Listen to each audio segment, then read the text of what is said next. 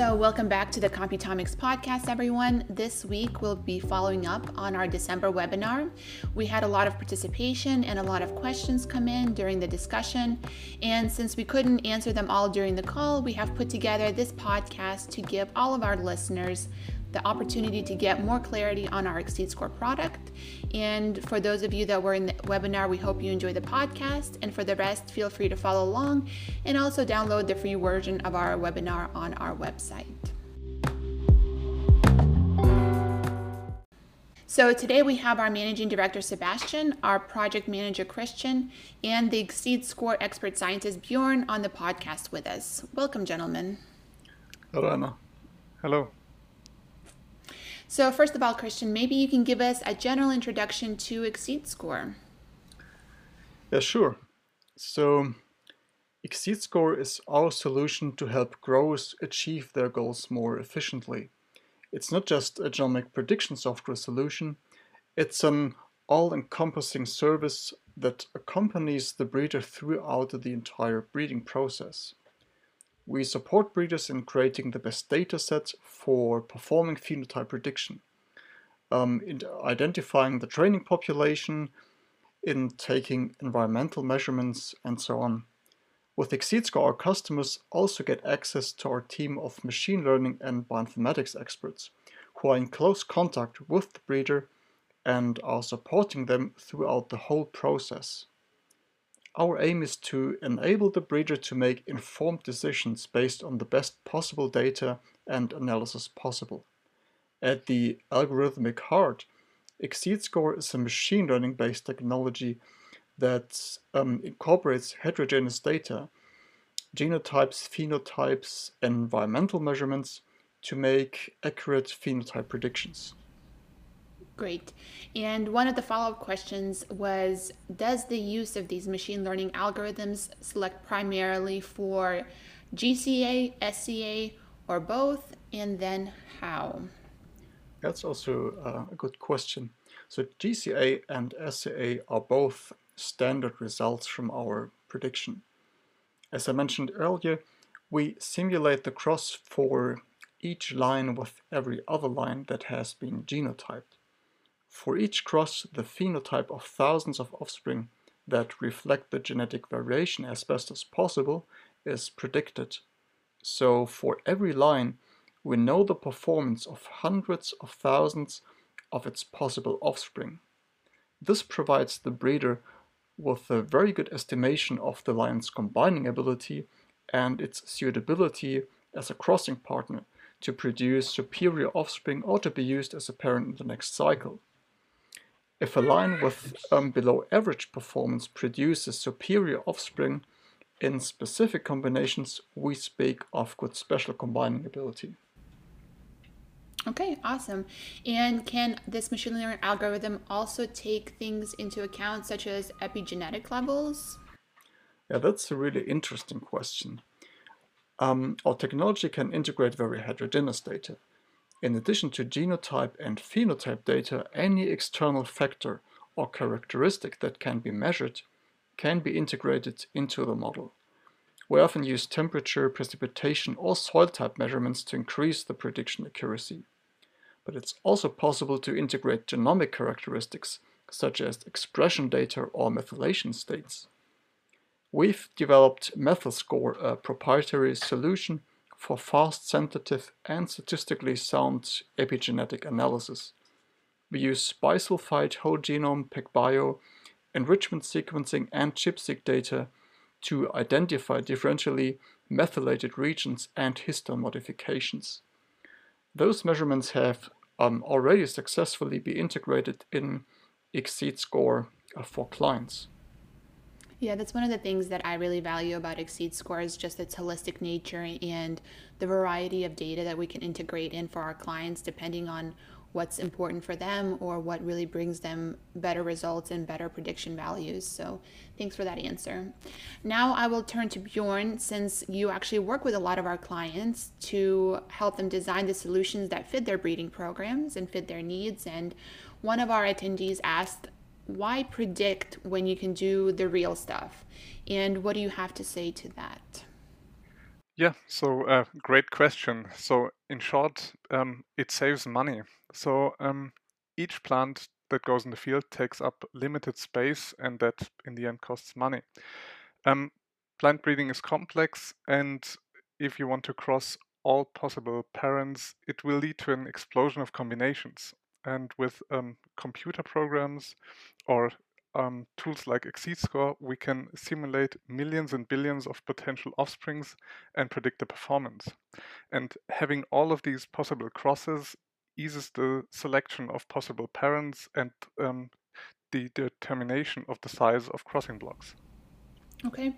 And on the back of that question, we had a number of um,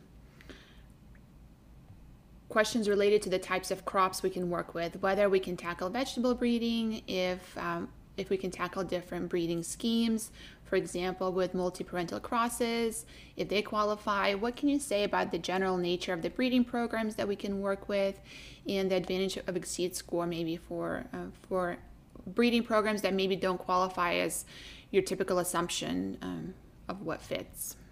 Yep. So we can in general work with um, every type of uh, breeding program and crop. Um, some more complex um, problems require us to fit um, our approach to the specific problem or um, adapt a new breeding scheme in um, in xSeedScore.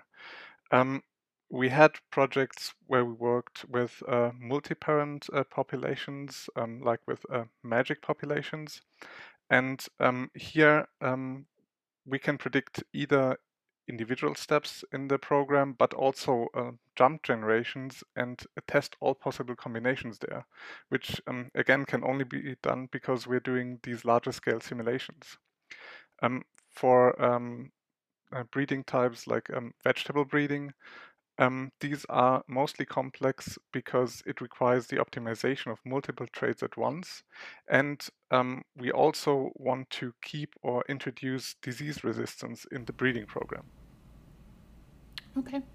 Um, and as a final question your way, how long would it take to realize these benefits of xSeedScore for these breeders? Um, so our uh, recommendations for crosses um, will impact the next cycle directly. Um, some of the predictions, um, especially those for um, complex breeding schemes, um, like the one mentioned above, um, they um, will manifest later in the program. but since we can also apply a stricter selection on the way, we see immediate benefits. we also help breeders directly by setting up the program for predictions if they just started generating data and don't have a feeling how to set up the crossing blocks and need um, help in organizing the data.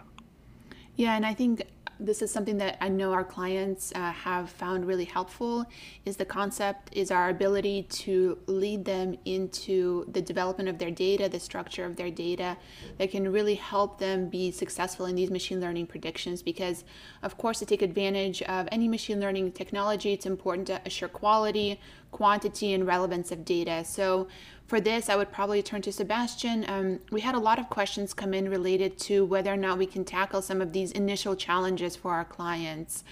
And what happens if someone is really not sure if their data qualifies? Do we offer any sort of onboarding uh, packages to help ease clients into xSeedScore or prepare them for xSeedScore down the road? Yeah, exactly. That's what we are doing for our clients. So, um, as you mentioned, uh, many people are unsure about the kinds of things that um, they already have in place or the kinds of data that is required for them to get started with xSeedScore. And that's uh, why we've put into place a um, initial consulting package where we take stock of what they already have, of uh, potential recommendations that we would give if any additional data should be generated and we also integrate uh, potentially available, um, usually environmental measurements that are publicly available. So, for example, weather station data or satellite images. And um, integrating all of that um, can be, uh, first of all, a challenging task for um, any individual group. And we've uh, put into place protocols uh, where we've done this several times before for different crops and um, breeders can really take full advantage of xSeedScore uh, when they are sure that we've taken stock of their data sets, that we've curated them and made sure that they are applicable for machine learning and uh, cleaned up in such a way that um, also gives them maybe additional um, utility out of historic data that they've had um, only stored in Excel files or maybe even non-digitally before and um, also gives them access to the relevant data from public sources. So what I hear you saying is that we help with curation, quality, and structure of data on their side, but we also bring data from our side that can aid in advancing their goals, such as weather or remote sensing data that can accelerate the data that they already have available. Did I get that right? Exactly. So the uh, advantages really are in um, getting an assessment of uh, what you already have, whether the uh, data types and um, technologies used to generate this data of phenotypes and genotypes uh, is sufficient and um, useful, usable for machine learning approaches. And um, we also uh, help with aligning the data that's available already uh, from public sources or from our internal databases with this um, specific request and uh, make sure that um, people can really uh, use these data sets that they have and uh, data sets that we help them generate to the fullest extent. Great. And I assume that the first step is analyzing and qualifying our client or customer's data on a number of parameters. And I think that's where a lot of our um, callers on the webinar also had questions. Now, the next question is kind of accumulation of all those questions put together, but maybe you can give us an answer to some of these in a general sense and also the ones that require specific answer also answered in a specific way. But the questions that came in were essentially how many of each parameter do I need? How many years of data? Um, do I need pedigree information? How much genotype information? How does my input data have to look like? How much progeny do we need? Um, what would you say, sort of cumulatively, to those types of questions? Um, and how do we place inbreds into heterotic groups? Could you give us a sense? Yeah, so um, in general, that's exactly what our initial assessment um, and scoring of the data sets that are available, uh, what that part is for. That's uh, where we take stock, where we look at all of the different um, data sets that are already available at um, the breeding program in general and its structure and what kind of data would be helpful uh, to have and um, where we also give answers to these very specific questions, some of them uh, which are only applicable if you're um, breeding in a certain way or breeding a certain kind of crop. And um, so in general, for example, we don't need any pedigree information to uh, predict. Um, machine learning is based on uh, using uh, the influence and contributions of each um, genetic marker uh, on the phenotype and of the environmental information on the phenotype. So these um, data sets are what we need. Um, we don't need any kinds of uh, pedigree information or um, previous information about um, the um, progeny uh, or anything like that. So uh, the kind of um, data sets that we find uh, in most cases are already sufficient to get started. Uh, so I guess that's the good news for everyone uh, listening. If you're unsure whether your data really fits, um, we can work, uh, take a look at that. But in most cases that we found, um, the data that is available gives us start to using these for our types of analyses and uh, we can get um, going right away, including uh, some recommendations about maybe some additional data sets that are very easy to obtain in addition to what you already have and making sure that those are available then from every cycle into the future. Right. I guess in a lot of sense it is about refinement from then on. So it's about what would make the predictions even stronger going forward, not necessarily from the sense that the data is not enough, but let's make it even stronger over the coming breeding cycles. And by supplementing with some of the data that we can bring and some of the sources that we can integrate. And in that sense, I think it will be what follows kind of logically for me is a question about um, what happens if there is a low percentage of heritability. Um, do we consider this? How do we consider this for selection? I think what this speaker was referring to was if your trait has low heritability, the predictions are generally poor. And then the question refers to whether or not we have had the same problem and how we tackle this. And um, maybe the right person to answer this would be now Bjorn again.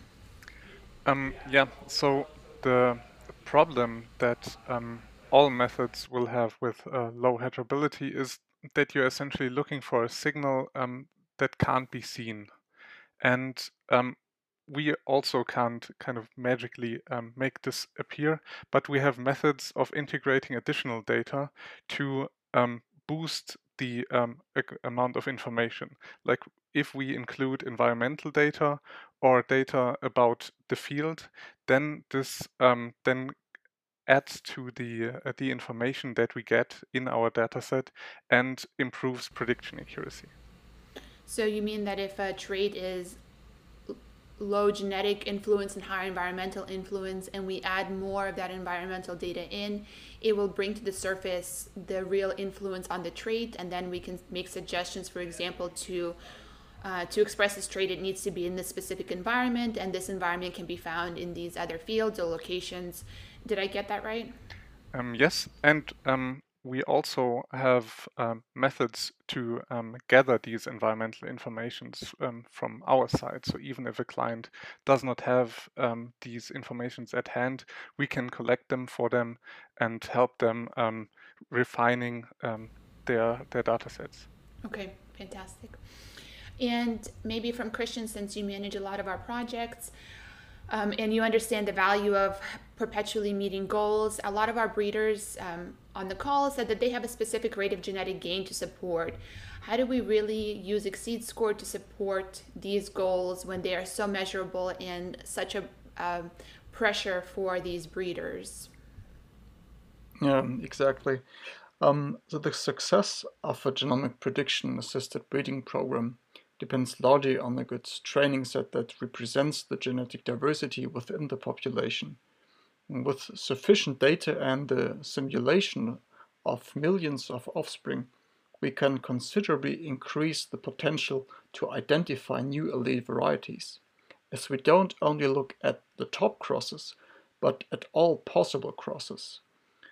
Um, we are therefore able to identify these unique combinations that not only give uh, you an incremental gain, but that lets you make a really big step. Mm, we can also help the breeder in integrating additional lines from other breeding programs. We will test their offspring's performance from crosses with all other lines and will be able to identify new lines that advance um, the breeding program. So would you say that this can also be used to help uh, companies or breeders take advantage of the fact that there are other breeding programs which also have strong genetics that are working alongside them and whose information they were not able to integrate previously, such as from other locations or um, from other goals? Is this something that xSeedScore can also help our clients with? Yeah, exactly. So if you have um, lines from other breeding programs or even um, publicly available lines from um, competitors, and you have their um, genotype information, you can try to simulate um, their offspring's genetics and um, by doing so build a model that accurately predicts their phenotype. And so you can um, integrate or you can test the integration of um, of different lines into your breeding program and get a sense of the potential success you have with them. Got it. So we can help integrate genetics across um, breeding programs. Great. And along the same lines, Bjorn, to ensure uh, to ensure success for our clients, how do we really consider potential epistatic effects and how does xSeedScore separate and interpret it? Um, so um, Sebastian mentioned before that um, the way our machine learning approach works is that it considers all possible combinations of markers. Um, this is a problem for statistical methods because of the complexity of the problem. But um, machine learning and deep learning methods um, have ways to solve this. Um, we can then look at the problem or look at the, uh, the model and see which of the markers will be um, used together by the model and have a combined influence that outweighs the individual influences. And as uh, Chris mentioned before, this then helps us to find um, offsprings that significantly outperform um, their parents. Okay, awesome. Uh, well, that will wrap up the question portion. And to wrap it up, Sebastian, can you let our listeners know how to reach out, who to contact if they have questions about working together, pricing, or really any of our products? Um, and that'll wrap it up. Yeah, so um, we're happy to discuss uh, your breeding programs um, because everything that we've seen so far uh, seems to be really unique, and we're happy to have a direct conversation with you about your breeding programs and goals, um, about the data that you've already collected, and how that ties in into possible applications of xSeedScore. And uh, to do that, uh, feel free to reach out to our um, head of business development, Ruth Mays. She's um, an expert um, already on this specific product and um, can help you um, phrase these uh, questions and um, we will then uh, start with a um, quote for maybe the initial assessment or if you've already done that with us um, we will start with a quote for the breeding program at hand and the pricing scheme uh, that we employ is uh, software as a service model so you're essentially subscribing to uh, receiving regular predictions from us for a specific breeding program. And um, we also have um, software development, systems development uh, integrated there. So if specific uh, questions come up in your breeding programs and in the data that you're generating, uh, we're happy to integrate that. And um, we also have regular workshops with our clients where we uh, talk about possible expansion, integration of additional data uh, data sources and um, integration of uh, data from uh, maybe other public repositories, um, for example, from satellites or weather stations. And um, making sure that uh, this all fits together is uh, really a team effort. So I'm really uh, happy to um, have Björn and Chris on this podcast as well because they usually look at the data and um, our clients' breeding programs um, together and um, together with Ruth, we'll make an assessment of um, what's needed. And um, so you've already heard them uh, describe some of their uh, daily tasks and uh, how they approach these individual questions that we receive from breeders. And then uh, you'll also see how we're able to help you and your breeding program. So please get in touch with Ruth, and uh, then we'll help you move your breeding programs along. Yeah, absolutely. Uh, what a great point, Sebastian. We have an awesome team. We really value our clients' success and we really go on this journey with them and we really dedicate um, our efforts to making sure that they are successful and that our products meet their specific needs and where they're really imagining uh, their breeding programs going. And that's really a large aspect of what we do and uh, the way that we sort of uh, take care of our clients. Like yeah. So thank you, gentlemen. I really appreciate your time today, and thank you everyone for listening. Yep. Thanks, Anna. Yeah. Thanks. Bye.